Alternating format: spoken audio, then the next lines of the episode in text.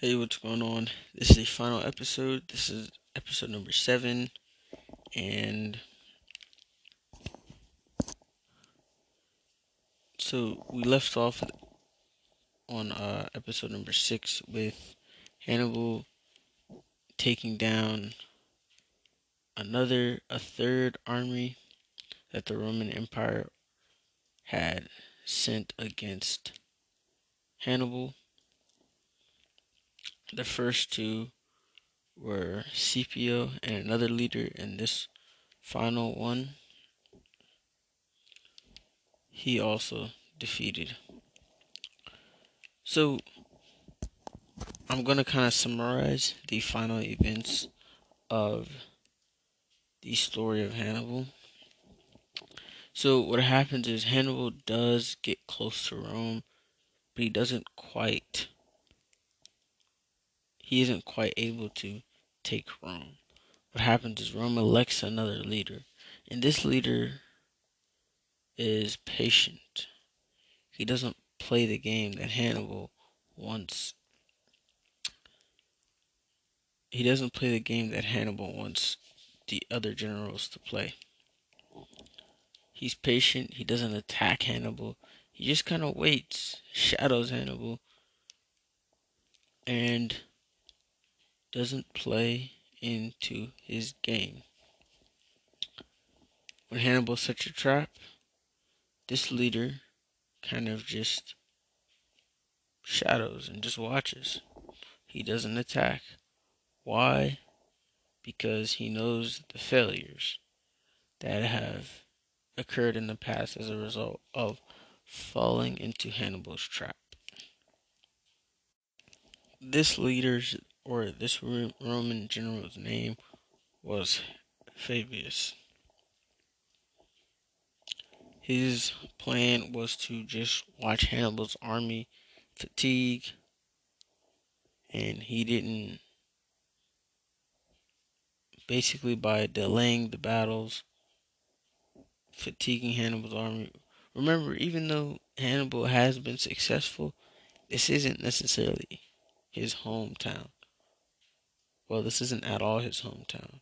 This isn't his home country. He's not necessarily familiar with the land. Fabius knows the area. He's from Rome. And so it's much easier to be patient. Especially since Hannibal came there to fight. And your job is basically to defend. So as long as Hannibal isn't attacking you, you're winning. But if Hannibal, the more Hannibal attacks you, the more he fulfills his goal, which is to attack you, weaken you, and then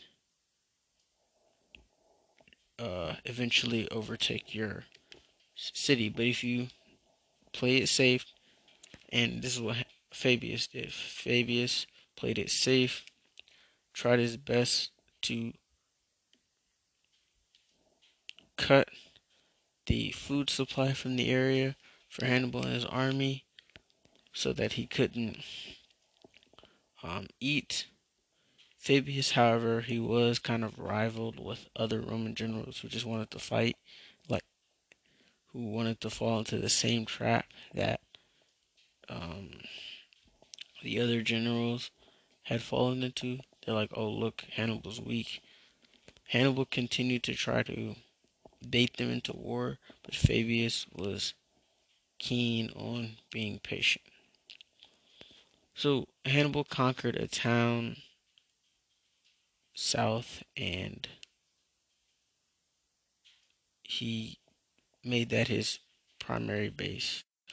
So the city that he resided in in Italy was named Capua and Capua was a very rich and beautiful city, and the inhabitants of it had opened their gates to Hannibal of their own occur- accord, preferring as they did his alliance to that of the Romans.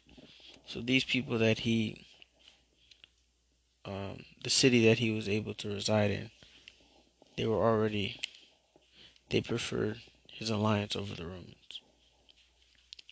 The officers, as the officers of an army almost always do when they find themselves established in a rich and powerful city after the fatigues of a long and honorable campaign, gave themselves up to festivities and rejoicing to games. So Hannibal Hannibal basically was enjoying the comforts of this new city.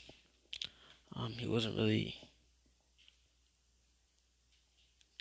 as enthusiastic as he wasn't as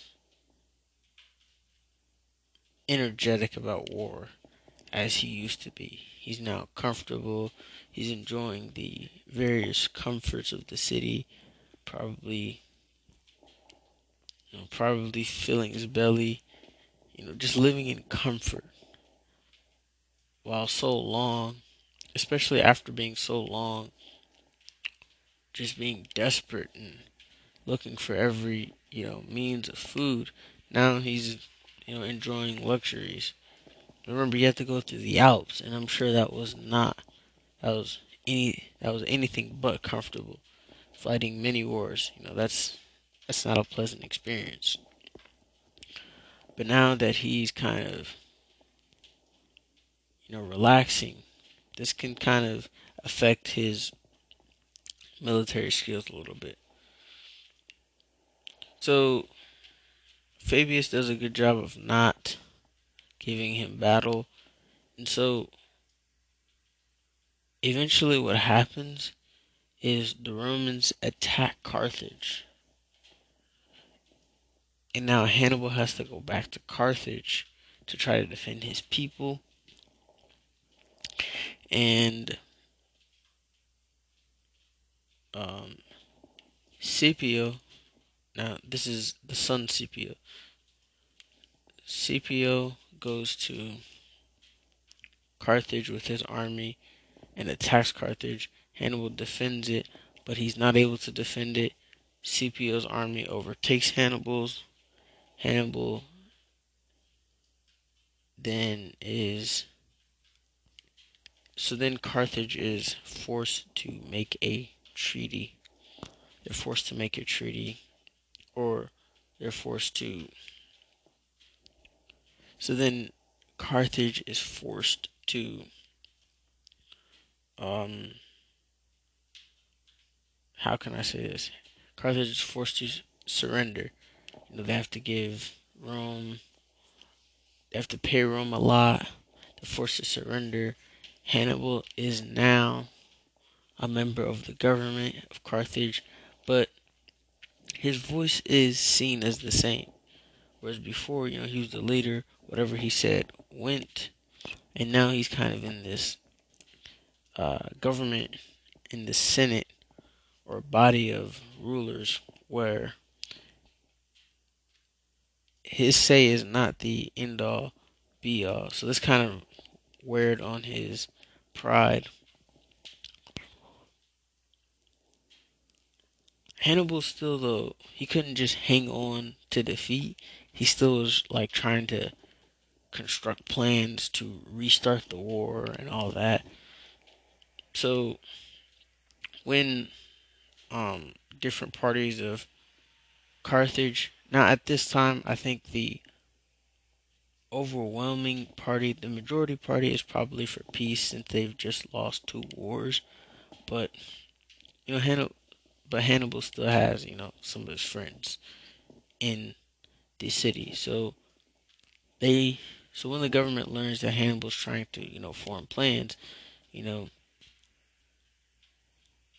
the Romans uh the Romans order Hannibal to be you know basically released not to be released but to be captured and sent to them so one of Hannibal's friends gets word of this and then tells Hannibal, and Hannibal leaves.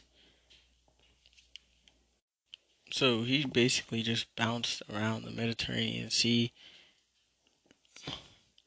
Um, he was he was spotted in Syria, uh, the island of Crete, and you know basically just trying to evade the Roman Empire until they're able to find him.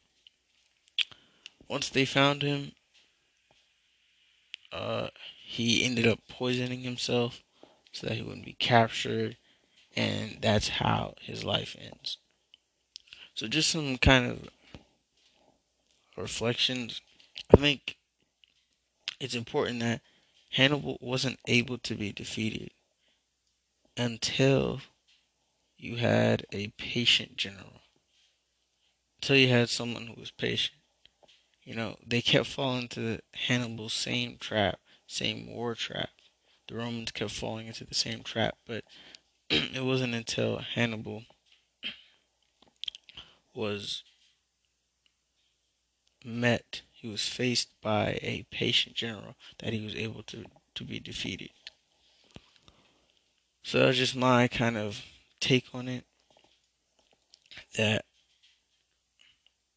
sometimes you just got to be patient instead of just uh, seeing what, instead of taking what looks like a, what looks like the better option or the what looks like the more appealing option and just being patient and trying to just wearing the other person down. So I think that's how they were able to defeat Hannibal. And Hannibal did he did some extraordinary things. Just him crossing the Alps with elephants and soldiers. You know, that's extraordinary. Um but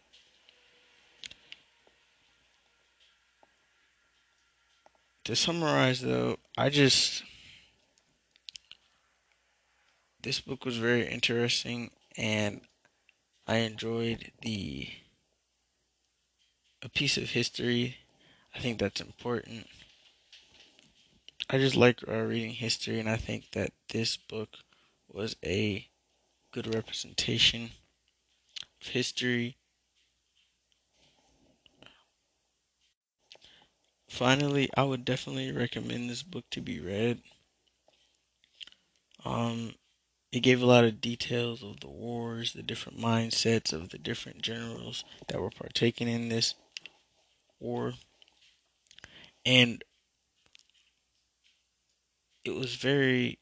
This book went very in detail, and it made you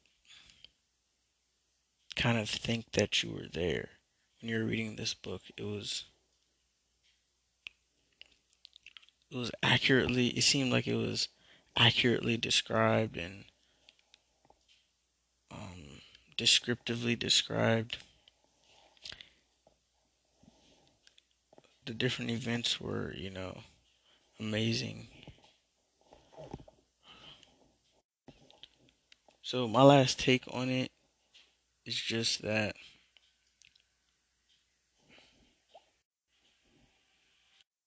So for my final take, I just want to analyze just the whole book, just the different characters.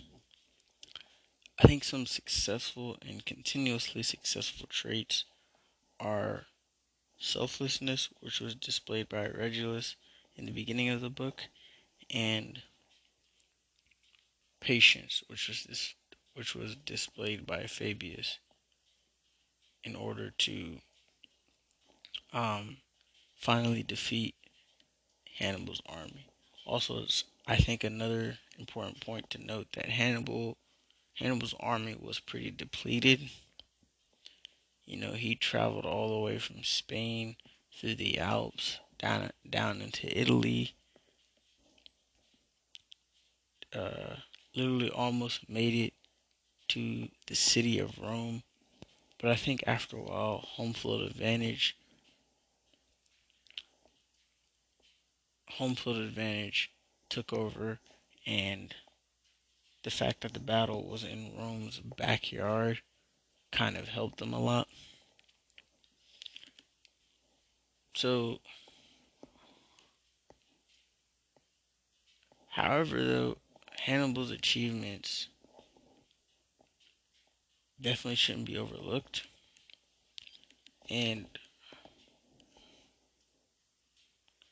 the achievements of the Roman generals also shouldn't be overlooked.